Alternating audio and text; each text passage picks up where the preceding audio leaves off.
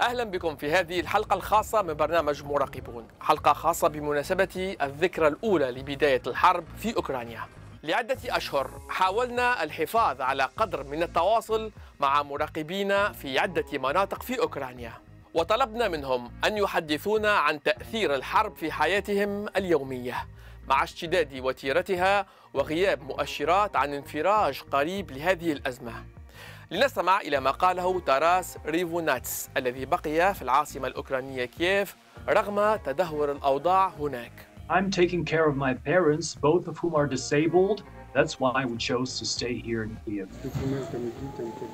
When the Russians began bombing us in late February, we used the bomb shelter a few times, but then my dad just kind of gave up because it was it was too hard for him to move. Usually we have blackouts on like work days, and they average uh, three to maybe five hours a day.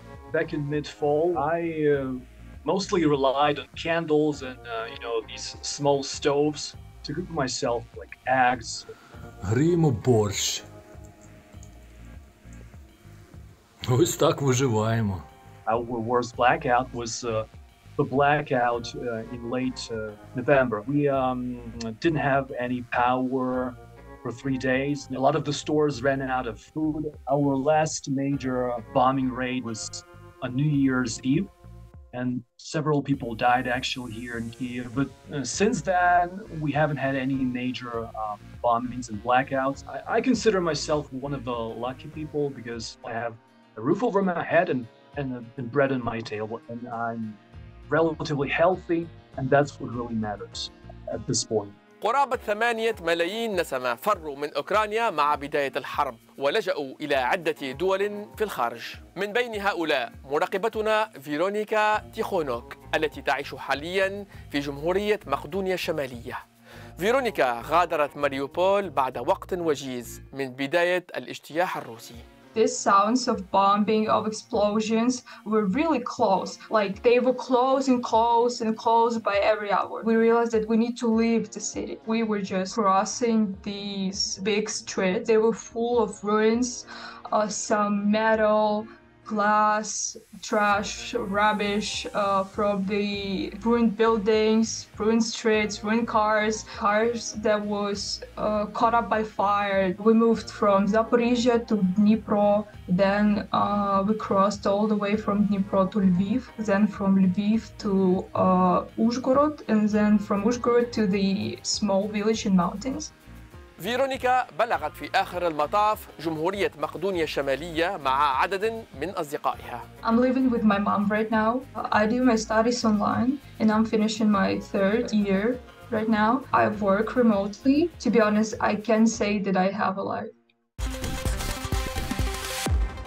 منذ بداية الغزو الروسي لأوكرانيا رصدنا عدة أخبار مضللة انتشرت على مواقع التواصل الاجتماعي. إجمالا هذه الأخبار تروج إلى أن أماكن عامة في عدة دول غربية تضمنت رسائل تنتقد الدعم الغربي الذي تحظى به أوكرانيا منذ بدء النزاع. الهدف من ذلك هو الإيحاء بأن الشعوب في هذه الدول لديها مواقف مغايرة لمواقف حكوماتها بشأن الحرب في أوكرانيا. لنشاهد مثلا هذا الفيديو الذي ظهر لأول مرة في نوفمبر تشرين الثاني الماضي. هنا في ساحة تايم سكوير في قلب نيويورك توجد شاشة عملاقة. قيل إنها بثت إعلانا تجاريا يتهكم من الرئيس الأوكراني فلوديمير زيلينسكي. إعلان يشبه الرئيس الأوكراني بالثقب الأسود وهو مصطلح رمزي يستخدمه أنصار النظام الروسي على الإنترنت للإشارة إلى أن زيلينسكي يمتص الأموال من الغرب كالثقب الأسود في الفضاء الذي يمتص كل شيء. عدة نقاط تثير الشك في هذا الفيديو حيث نرى مثلا شعار فوكس نيوز ديجيتال وهو فرع في قناة فوكس نيوز الأمريكية والتي أكدت لنا أنها لم تبث أبدا هذا الإعلان التجاري. نشاهد أيضا في هذا الإعلان التجاري اسم المتحف الأمريكي للتاريخ الطبيعي في نيويورك. اتصلنا أيضا بالقائمين عليه وأكدوا لنا أن الأمر يتعلق حتما بسطو على شعار المتحف الذي لا علاقة له بهذا الفيديو المزيف. في الواقع لم نعثر على نسخ أخرى من هذا الإعلان ولا على فيديوهات له التقطت من زوايا مختلفة مثلا. لم نجده إلا على مواقع مساندة للنظام الروسي أو على صفحات فيسبوك كصفحة السفارة الروسية في بنغلاديش مثلا. وهذا ليس المثال الوحيد لإعلان مزيف على شاشة عملاقة حيث ظهر هذا الإعلان في مترو أنفاق في العاصمة البولندية وارسو مثلا. إعلان يدعو البولنديين لقيادة الدبابات والقتال في أوكرانيا. وسائل الإعلام الموالية لروسيا التي تتقاسم هذا الفيديو تقول إنه يثبت أن لبولندا طموحات إمبريالية وهي اتهامات كثيرا ما تستخدمها موسكو لانتقاد بولندا التي تزود أوكرانيا بالسلاح عرضنا هذا الفيديو على الباحث البلجيكي المتخصص في تحليل الصور هانس مارين If the advertisement is real, we should probably find some traces of the advertisement when looking through the windows.